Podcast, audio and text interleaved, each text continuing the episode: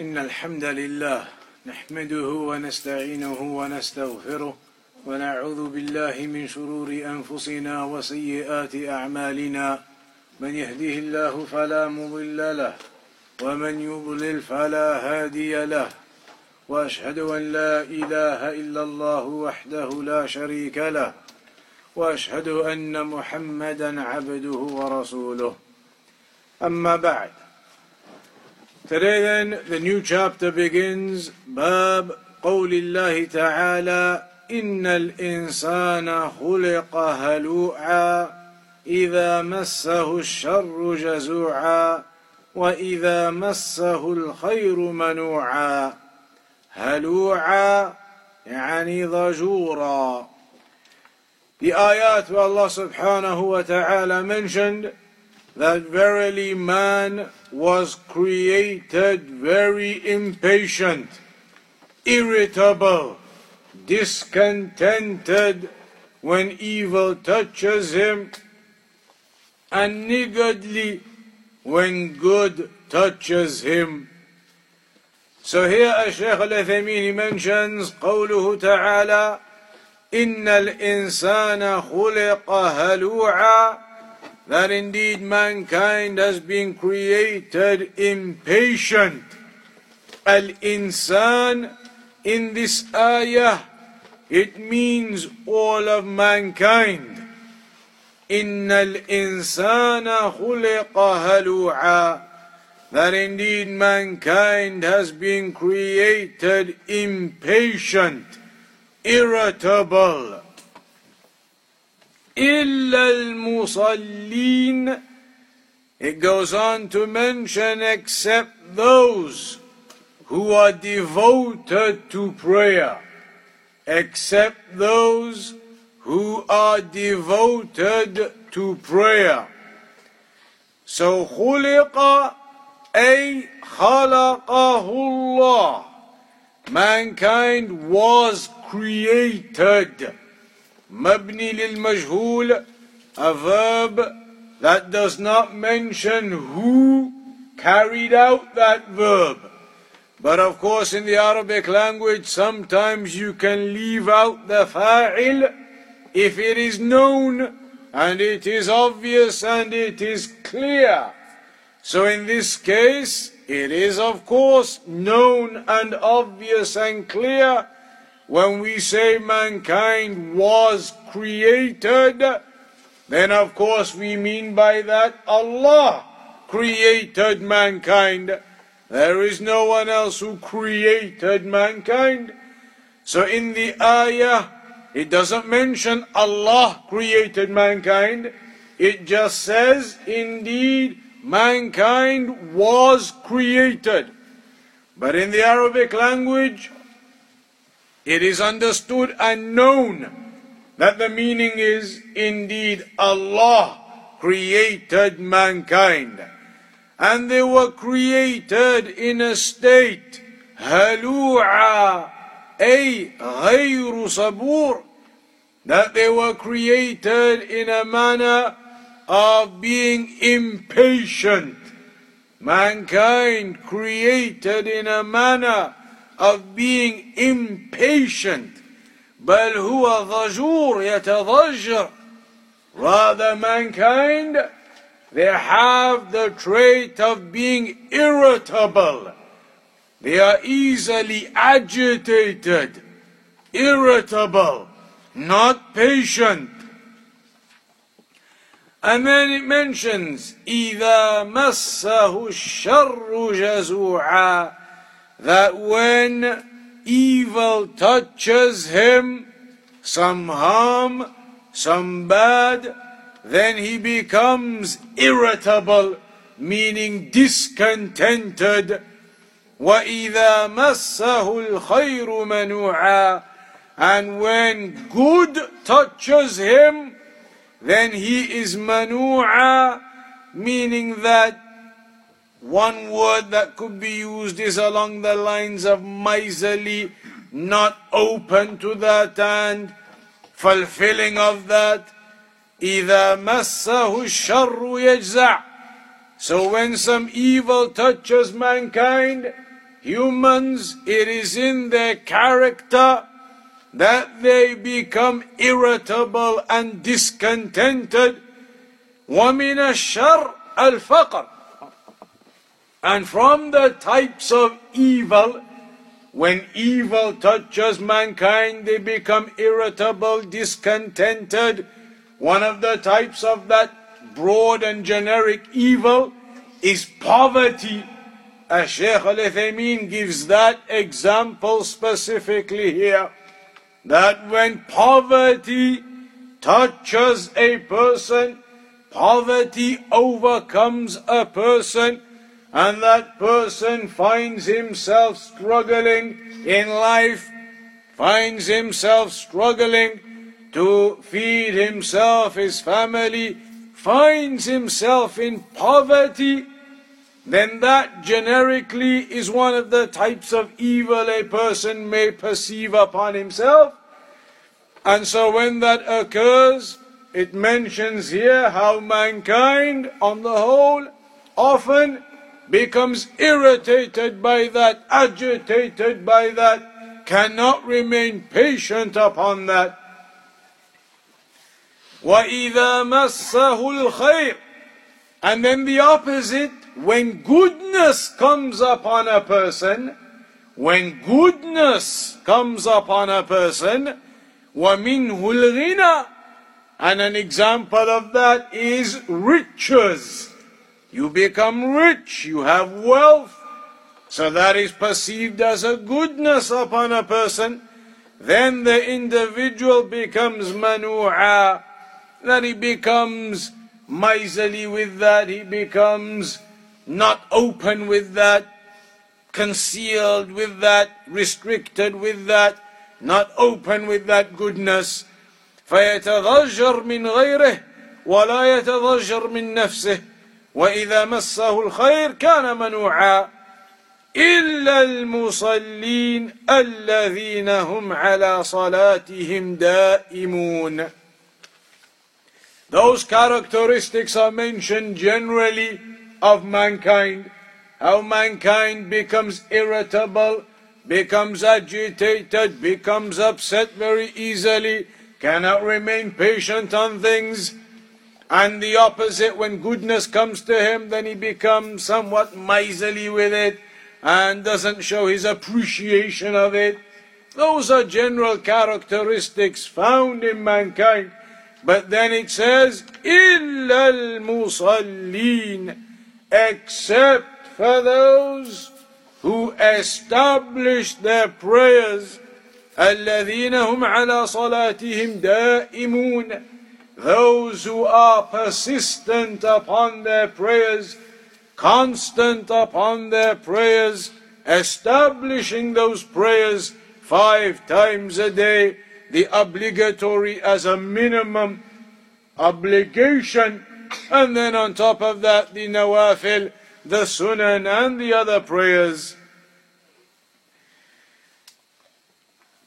The question that arises here now, as Sheikh Al Uthaymeen says, what is the purpose of this chapter here? What is the intent behind that chapter and title, quoting those ayat about mankind and their character? He says, قال ابن حجر رحمه الله ابن حجر famous scholar from the scholars of the past and from the most famous books that he wrote, this scholar called Ibn Hajar was which book? Fathul Bari, a book by the name of Fathul Bari, and there are possibly hundreds of books by the name of Fathul Bari. So this one is in particular the Fathul Bari in relation to the explanation of Sahih al-Bukhari. He wrote an explanation of Sahih al-Bukhari, Al-Hafiz Ibn Hajar, and he mentioned that he read Sahih al-Bukhari I think 13 times that he read through Sahih al-Bukhari and wrote an explanation. Then he went back to the beginning of Al Bukhari and read through it the second time and added on extra points of explanation that he picked out. Then he went back and read it for a third time and new points of explanation that came to him. He wrote it out. A fourth time, the new points that came to him, he wrote it out. Fifth time, sixth time, seventh time, every time he picks out new points. Up until the thirteenth time, he read it and still he found new points of benefit. And then he says on the 14th time, he couldn't find anything else. And so that was the explanation that he wrote of Sahih al-Bukhari, the most famous recognized explanation of it, Al-Hafidh ibn Hajar, known for his works in hadith, known for his works around the sciences of hadith and hadith, he said, quoting another scholar, Ibn Battal, مراده في هذا الباب إثبات خلق الله تعالى للإنسان بأخلاقه من الهلع والصبر والمنع والإعطاء وقد استثنى الله المصلين الذين هم على صلاتهم دائمون لا يضجرون بتكررها عليهم ولا يمنعون حق الله في أموالهم لأنهم يحتسبون بها الثواب ويكسبون بها التجارة الرابحة في الآخرة وهذا يفهم منه أن من ادعى لنفسه قدرة وحولا بالإمساك والشح والضجر من الفقر وقلة الصبر لقدر الله تعالى ليس بعالم ولا عابد. لأن من ادعى أن له قدرة على نفع نفسه أو دفع الضر عنها فقد افترى. انتهى ملخصا. Remember this whole section was all about the, the what Allah has created for us, our actions and what we do. We began right at the early stages, talking about when you recite the Quran that your vocal cords and your mouth and your movements and your sound, they are created. But the actual Quran that you recite, the words are not created. This whole section has been ongoing on this aspect of the creation of mankind and what Allah has created for us from our actions. Here he says the same. The point of this chapter is to highlight that Allah subhanahu wa ta'ala has created mankind with these various traits. Allah has created mankind with these various characteristics of having a lack of patience, becoming irritable, discontent, uh, preventing the giving and becoming restricted with what you have, not wanting to give it out and share it. All of the various types of characteristics mankind is naturally created upon That Allah has created mankind and created those characteristics in mankind. And then an exception is made. The exception from those characteristics broadly are those who are upright upon their prayers. استثنى الله المصلين those who establish their prayer always and remember, there is a difference between establishing the prayer and just praying. It's one thing to say that somebody just prays. It's another thing to say establishing the prayer. إقامة الصلاة or يقيمون الصلاة as it mentions in ayat of the Quran. And what is the difference between just praying and then establishing the prayer. Establishing the prayer is the one who prays properly and accurately in accordance to the Quran and the Sunnah, in accordance to the conditions of the prayer, the timings of the prayer, the fulfillment of all the pillars and the obligations and the sunan, that person performing the prayer in that accurate way with all of the conditions and times, etc., is establishing the prayer. As opposed to somebody who just comes late, perhaps their prayer delayed and delayed, and perhaps when they pray, they are not fulfilling all of the aspects of the prayer properly, even uh, falling short in their actual performance of the prayer. They are not establishing the prayer as it should be. They are praying. They've prayed. But a difference between somebody who just comes and flicks up and down, they've prayed compared to somebody who comes and prays with that khushu' carefully and focused in that prayer. So here it mentions except those who establish the prayer establish the prayer. Not just come, quickly finish, go, get it out of the way like a routine, but rather the ones who are focused and attached to their worship to Allah subhanahu wa ta'ala, the ones focused on their prayer, establishing their prayer, then they are the ones who will be finding themselves exempt from these types of characteristics broadly. That they are not from those who become easily irritable. They are not from those who become easily discontent. They are not from those who easily lose their patience.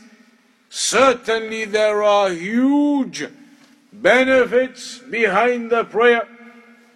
And we did it a while back, a few years ago, when we studied a Shaykh al Uthaymeen's book on the Prophet's prayer described, there was a section in there that spoke about praying with khushu' and the difference between somebody who prays with khushu' properly compared to somebody who briefly here and there just prays and goes, hasn't really got the real focus, the real concentration in that prayer.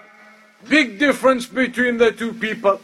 And that is known in the Sunnah itself, because in the Sunnah itself it tells us perhaps a person prays, prays, does it, but he only comes out of that prayer with a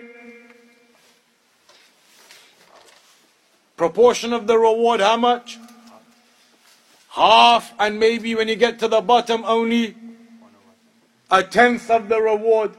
He's prayed, he's done it all, but he's come out with only a tenth of the reward as opposed to the complete reward because he hasn't prayed with focus, hasn't prayed with submission, with khushu'. Even the way that you stand in the prayer, as a Shaykh al-Uthaymeen mentioned in Sifatul Salah, even the method, the form of you standing with your head slightly lowered, your eyesight down, hands upon your chest. This is a posture indicating submission.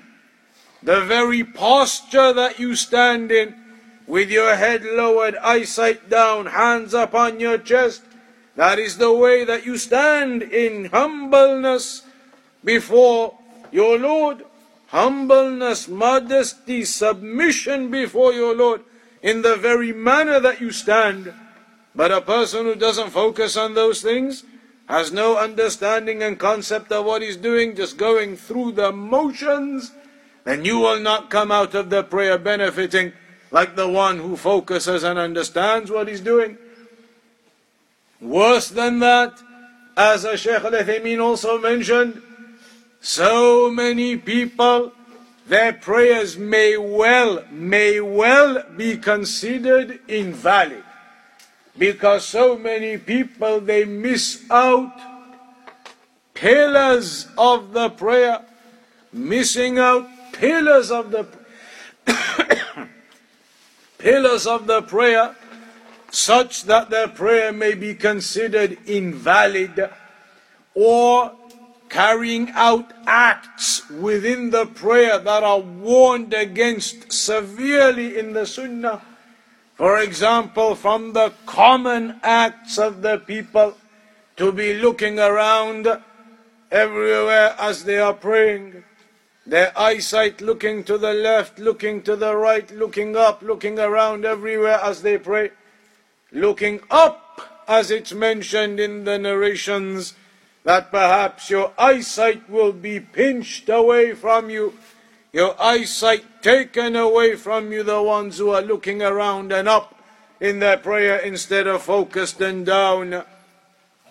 Or the only exception mentioned by the scholars, the one time when you don't have to be looking down to the ground at the place of your prostration in prayer is war. Okay, fair enough. That is one example. The, the, the, not the war, but the fear prayer. Salatul Khawf has its own rulings. How the fear prayer is prayed is different completely to the normal prayers. The method of doing it, the method of the jama'ah, the half and half, half the jama'ah comes, they go, the other half of the jama'ah comes in turns with the one imam, with the change. There's a lot of things in the fear prayer. But there's another thing for all of us. Traveling? When you're traveling, you can look where you want? You need to keep an eye on the departures board? Or oh, on the on the riding animal. That's for the nawafil. What about the obligatory prayers? So some of the scholars they say if you are praying in the haram in Mecca, right before the Kaaba, then your sight should be on the Kaaba as you pray. Some of the scholars they do mention that. Some of the scholars they mention you put your eyesight onto the Kaaba as you pray. If you are right there at the Kaaba. But nevertheless, the point here being the ones who establish their prayers, they are the ones whom Allah mentions as exempt from those characteristics. And it's a really important thing to ponder over. Those characteristics are the widespread characteristics amongst mankind. The lack of patience at things, the irritability at things, discontentment at things, those are the characteristics that bring all the grief to a person. They are the characteristics that bring all of that discomfort in your heart, inability to be patient at something, being agitated very quickly. So, what is the cure?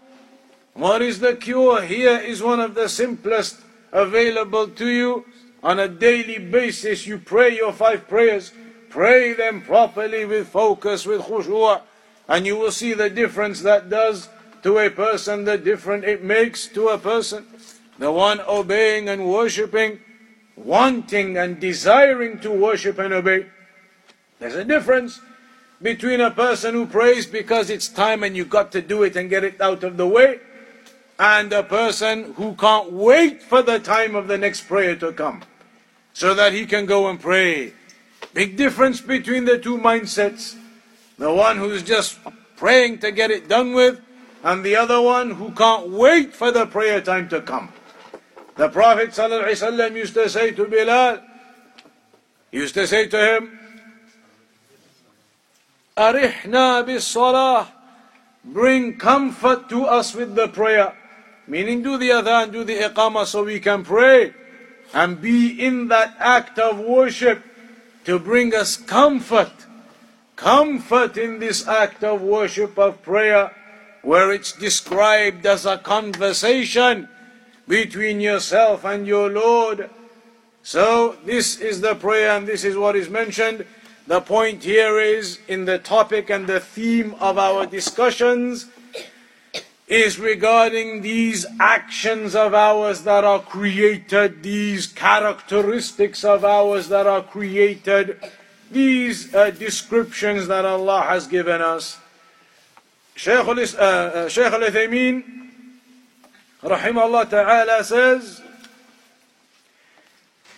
كأن الصفات التي في الإنسان من جملة الصفات التي خلق عليها that these characteristics are just a sample from the multiple different characteristics that mankind is created upon. Obviously, there are many more different emotions and traits and characteristics, but these are just a sample of them mentioned in this ayah.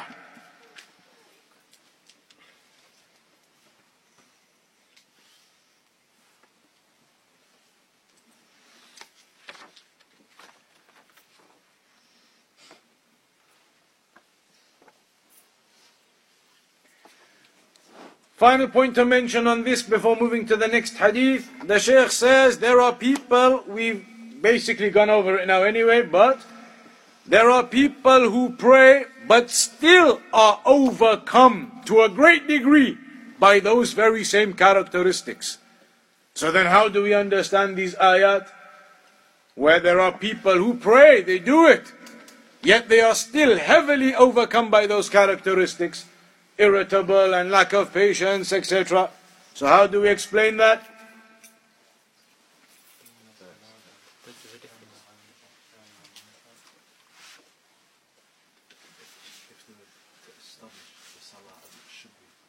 Like we just been saying, it doesn't mean anyone who prays. The ayah doesn't just mean anyone who prays, then they'll be free of these characteristics and they'll have comfort in their hearts.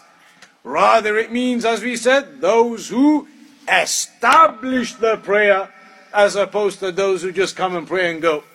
Those who establish the prayer, then that is the, the meaning that they will have ease and comfort in their hearts and a lack of this discontentment and irritability and agitation.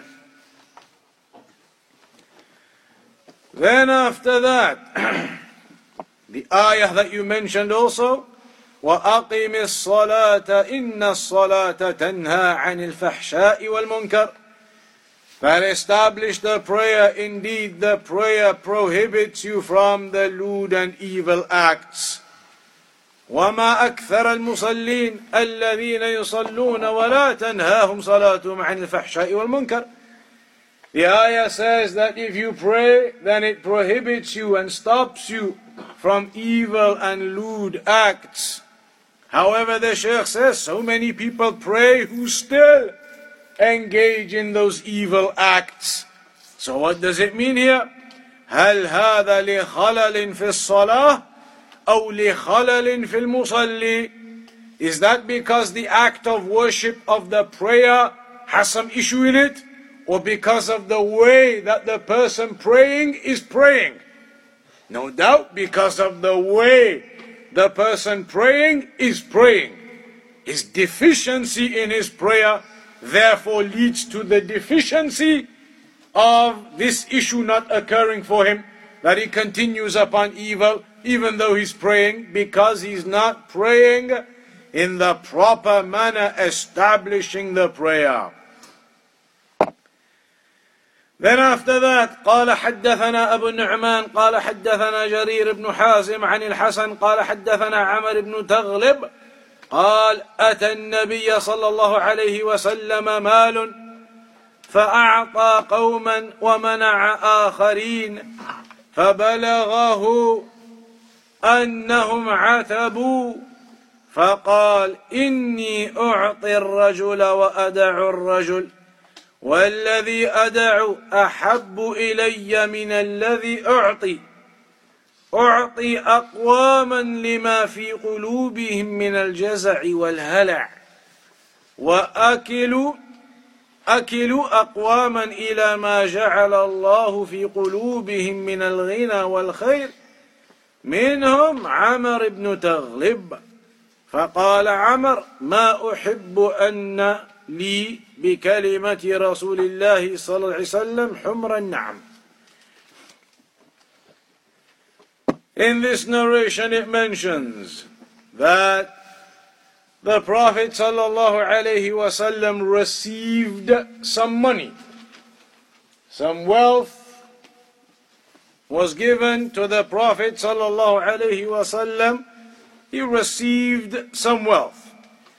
And so he distributed that wealth and he gave some people some of that wealth and he didn't give some other people any of that wealth. Gave it to some, didn't give it to others. And so then it reached him that there was some um, some discussion or talk or some speech about this affair, some discomfort or uh, that they were not perhaps understanding of this affair or pleased with the affair, not recognizing why some had been given it and some had not been given it. So then the Prophet ﷺ said, Indeed, I give to a man and I leave another man, meaning I give to some and I don't give to some. The ones who I leave, I don't give them anything, are more beloved to me than the ones who I actually give. I give some people, the ones that I give it to, I give it to them because of what is in their hearts from that irritability and lack of patience and those characteristics we spoke of. So I give them some of the wealth to those with those characteristics in them. Perhaps that this will then bring them some comfort. And as for the others, then I leave them in the trust of Allah for what Allah has placed in their hearts from contentment and from goodness. They've already got the contentment and goodness and satisfaction in their hearts. They are not from the ones who have those characteristics we were speaking about. And so I leave them to that which Allah has given them already from contentment in their hearts and from them is Amr ibn Taghlib. So Amr said, Amr ibn Taghlib, he's now been given this recommendation and this praise from the Prophet ﷺ that he is from those whom Allah has given him that contentment. He's not upon those characteristics. So Amr said, ما أحب أن لي بكلمة رسول الله صلى الله عليه وسلم حمر النعم that I would not love that for this word of the Prophet ﷺ I should have in place of it the red camels.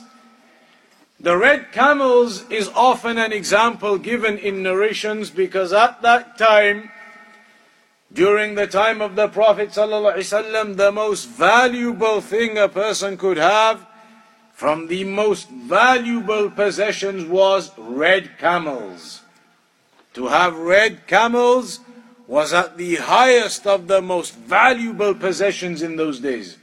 So he gives the example here of the red camels that this word, this uh, testimony of the Prophet ﷺ to him is worth more than red camels. In another narration, it mentions the red camels لأن يهدي الله بك رجلا واحدا خير لك من حمر النعم That if Allah subhanahu wa ta'ala guides via you a single person, then that is better for you than the red camels. And there are other narrations that talk about the camels too, narrations about the Quran and you memorize it, etc. That was the valuable thing in those days. So examples are given upon that valuable item to show the worth of something. So in this narration, كمال حكمة النبي صلى الله عليه وسلم في معاملة الخلق shows the perfection of the wisdom of the Prophet sallallahu alaihi wasallam in dealing with different people, interacting with different people. وأنه قد يعطي أقواما ويدع آخرين and that he may sometimes give, distribute to some people and not to others. وهذا موجود الآن حتى في عرف الناس تجده يعطي أحدا ولا يعطي الآخرين. And this is, the Shaykh says, present to this day, that you may see this, a person gives to some and he doesn't give to others, knowing that these others are from those who have that contentment in their hearts, and he leaves them to that, whereas others, knowing of their lack of the contentment and the presence of those other characteristics, gives it to them to perhaps give them some ease and some comfort in their hearts. That is perhaps, perhaps similar to one of the forms of zakat or one of the uh, uh, categories where zakat can be given. One of the categories where zakat can be given is to a non-Muslim who is inclined towards Islam. So you give him some of the zakat money and that would perhaps bring him even further to his inclination to Islam and maybe accept. That is a category. However, that category isn't defined as a non-Muslim who's inclined to Islam. What is that category actually defined as?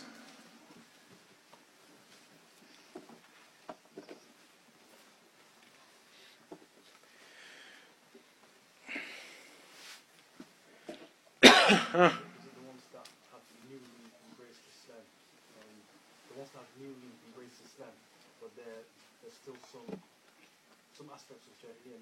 So those who have newly embraced Islam, brand new, so they still have a lot of the previous ideas and what they were upon with them yet, just embraced Islam. So they are the ones you're saying this category is about? You give it to them, not to the non Muslim who's inclined to Islam?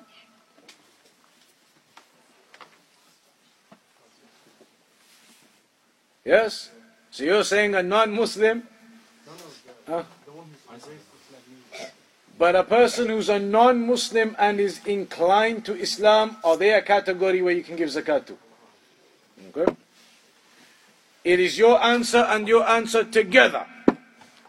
The answer is for that category those who are inclined to Islam, full stop. It's not about Muslim or non Muslim. Within that, you have the non Muslims who are inclined to Islam, and so you can give them some of the zakat to incline them even further that they may accept Islam. And within that category, you have the new Muslims who are now Muslim, but they're brand new. So you give them some from the zakat to further now strengthen them in their iman and in their uh, progression in Islam. So they are Muslims inclined, and they are non Muslims inclined. And both of them are in the category of giving the money to the ones inclined to Islam. For the newly accepted, the new Muslims, to incline them further to increase their iman. For the non Muslims, for, the, for them to actually come unto Islam. So perhaps this is a similar type of thing where those people were given in order to bring them some comfort in their hearts and to perhaps increase them and help them in their iman. وهكذا ينبغي للإنسان في إعطائه ومنعه أن يراعي المصلحة حتى إذا رأى أن هذا الشخص إذا لم يعطه أصيب في دينه. That's why when you give money or distribute or charity, that you give that money in that wisdom. You know that a person, if you don't give it to him, that may have a bad impact upon his religion as a whole. Says he didn't give me anything, he left me out, and he goes, disappears because of that. So you have to have wisdom in who you give and who you don't give. And if you give it to those types of people, فإنه يعطيه ليكون هذا من باب التأليف على الإسلام ابتداءً أو تقوية مما يجوز دفع الزكاة فيه فكيف بصدقات والتبرع So maybe those inclined ones, you give them that zakat to incline them to Islam initially, or if they have become Muslim, you can still give them some in order to increase them in their iman. So that distribution, there has to be wisdom in that distribution and whom the people are and their characters and what they are upon, their personalities, their iman, their level of contentment. People are different. Some people will not be able to take it or accept it if they are left out and it affects them in a negative way. And others, you know, they can understand that, they have that contentment in their hearts. So if we distribute now, some of the brothers here are not going to get anything, but they have to be content after this now, and nobody can say anything or complain. So that is the narration there regarding that. The next section has five hadith or seven hadith together. Two, five, five, six, six hadith together. We'll begin those next time. Any questions or anything else up to there then? Related or unrelated? People spoke about, about the zakat, about manipulation towards Islam, other within Islam. Would, would you tell them it's zakat, or would you just like put it in an envelope and just show them good character, I mean, that you're a Muslim and, you and this is for you, and hope that, that you know, how is it? Allah alam. The details of that, we'll have to look into what the scholars say in the books of fiqh and how they define it. Allah alam, if you give them that detail or not, I don't know. So, you know, adding on that, to, do you know what's the category called of those people who, what are they named? المؤلفة قلوبهم those whose hearts are inclined or you wish to try and incline that's that category and then it's a subcategory within it. Eight categories of zakat. Eight categories where zakat can be given and it cannot be given outside of those eight categories but some of those eight categories have sub classifications in them. So that is the category of those whose hearts are inclined Within that, there are two subcategories one for the non Muslims who are inclined, one for Muslims who are already Muslims but they're brand new, so you want to increase them in their Iman. It's not really about inclining them to Islam. They are Muslims now. It's not about that anymore. Now it's about inclining them further into progressing and increasing their Iman. And just like that, some of the other categories have subsections within them of what types in that category can be given the zakat. There are categories where rich people can be given the zakat. You can give zakat to rich people. Rich people, can they be given zakat? You have some of the mashayikh, mashallah, you know, driving, mashallah, cars that. So can we give them zakat or not? They're the ones that are out zakat. They're the ones who One of the, the people that, that give out, the categories is people that give out the zakat. Like give out the zakat, distribute the zakat. Collect. Collect, sorry. So collect the zakat. Ah, so in the olden days, you know, well, not the olden days, even now, it's just in the UK we don't have this kind of thing. But in other countries now, zakat isn't just money, how we think of it, 2.5% from your cash. Zakat is in animals, it's in other things, it's in uh, your crops and all types of things. So, to collect zakat when it comes to sheep and camels and cows, you're going to be herding animals, picking up a cow and a sheep and all these things. So they had to send people to go do that job, to collect all of that zakat. It wasn't just a bag collecting money, collecting all these other things. So you have to have people who go out and do that job and collect. Those people are a category of zakat distribution afterwards. They are allowed to, from that overall zakat which has been collected, they are allowed a share for their efforts of going and collecting it all in the first place. Regardless of whether they are poor or not. And how do you define poor and not poor? Because it's difficult to say poor and rich. Rich, when we say rich, what does rich mean? Someone with loads of money. But that's not what rich means in the books of fiqh. When they talk about zakat money, they say somebody is rich, or how we say rich. The meaning of rich in those definitions is somebody who's basically not poor. What is poor? For, for you to know what rich is, then you have to know what poor is, because rich is somebody who's not poor. So who's poor? Poor, there are two categories as well, and that is faqir and miskin. Faqir is the one, it's possible both of them can have something. Faqir may be the one who has nothing or very little of his needs. Miskin is the one who has maybe half or maybe even more of his needs, but not still enough to fulfill his needs. They are both below the red line, below the line of fulfilling their needs. They are fuqara. A person who has enough to fulfill his needs is considered, inverted commas, rich. considered as the one who has wealth. The one who is above the line of being able to fulfill his needs, his family's needs, the needs of those who are dependent upon him, he can fulfill them. Throughout the year, he can fulfill them. So that person is no longer faqir, even though he may still be, as we talk about it in the language, relatively poor. He may still be relatively poor, may still be driving a very old car, makes noises when you go on the road, may have a house that is broken and windows smashed, but overall, he has enough to take care of his needs, his family, the food on the table, everything he can do it. So he isn't classed as a faqir. He's classed as somebody with wealth.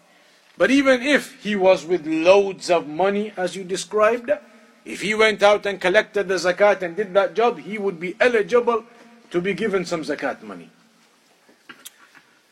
Um, if, if you um, if it happens to be that your uh, the time for the prayer is, is going out and you haven't prayed yet, um, and then you, you establish that well you pray just before that time, do you need to do you have to rush your prayer so it finishes before the time goes? So if for some reason you've been delayed and the time for the prayer is about to go out, so when you start praying, then you're asking, should you rush through your prayer to make sure you finish it all before the time actually goes out?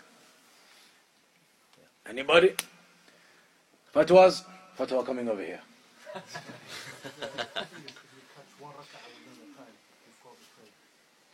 So your answer is you don't have to rush. As long as you catch one raka'ah in the time, the three other raka'at could be outside of the time of that prayer, and your prayer is good. Huh? Support, support has come for you. Anything else? Istidrak as well, go on.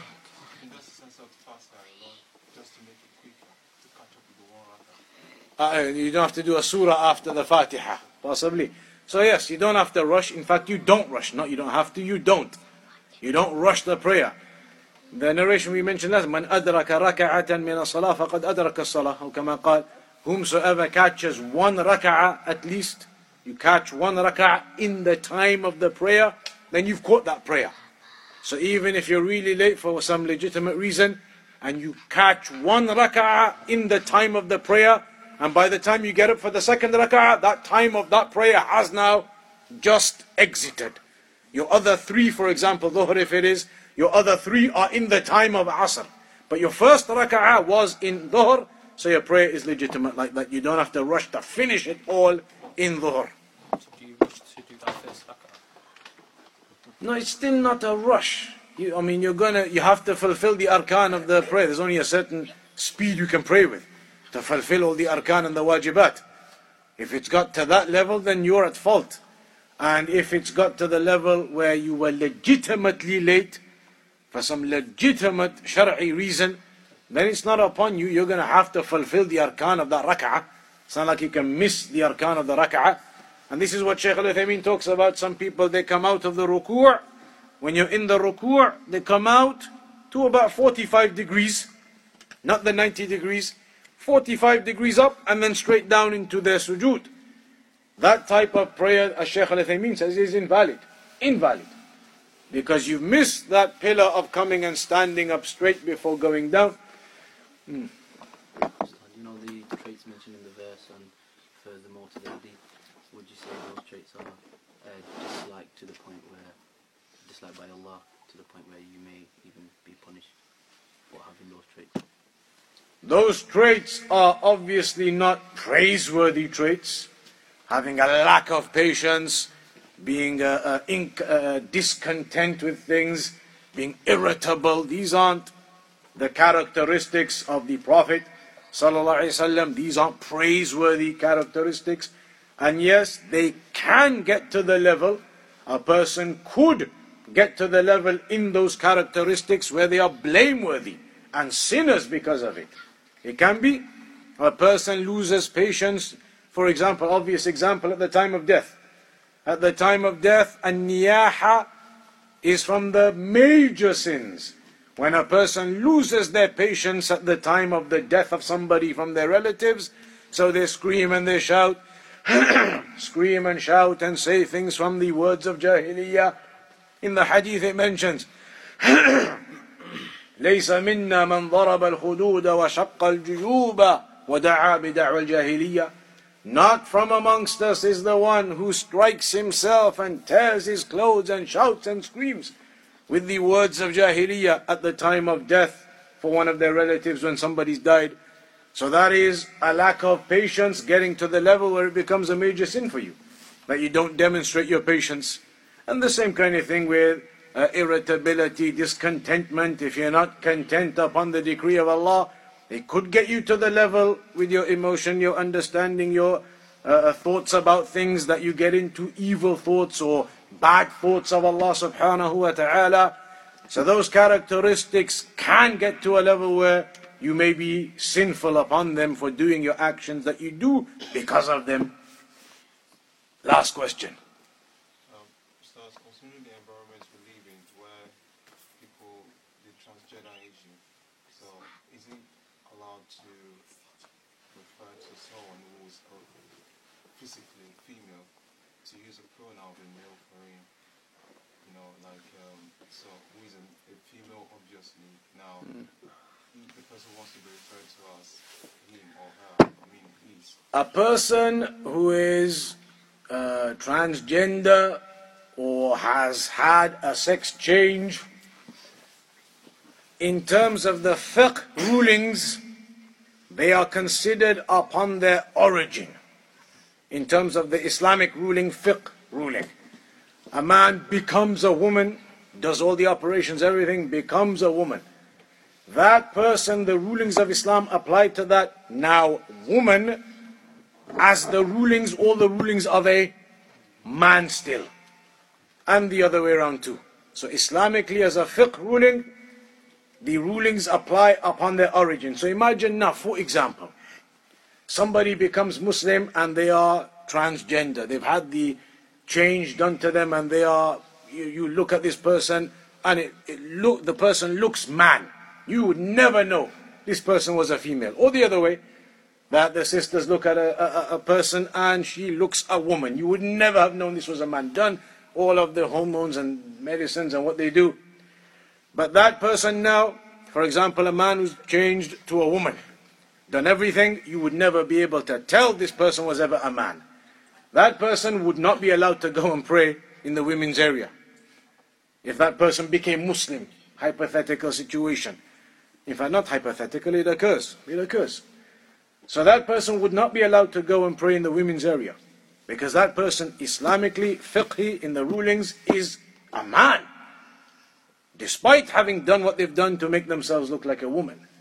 So that person would need help and, uh, what do you call it, um, therapy or whatever, in order to rectify the situation. But in terms of the rulings of Islam, they are not considered upon the new gender. The pronouns and everything and what you call people, you have to take into consideration the legalities of the country.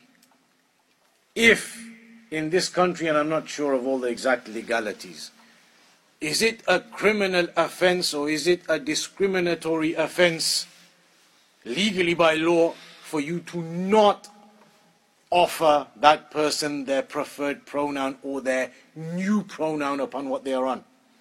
If that's the case, then it's what can you do? You have to fulfill the legalities, and so you stick to the legalities.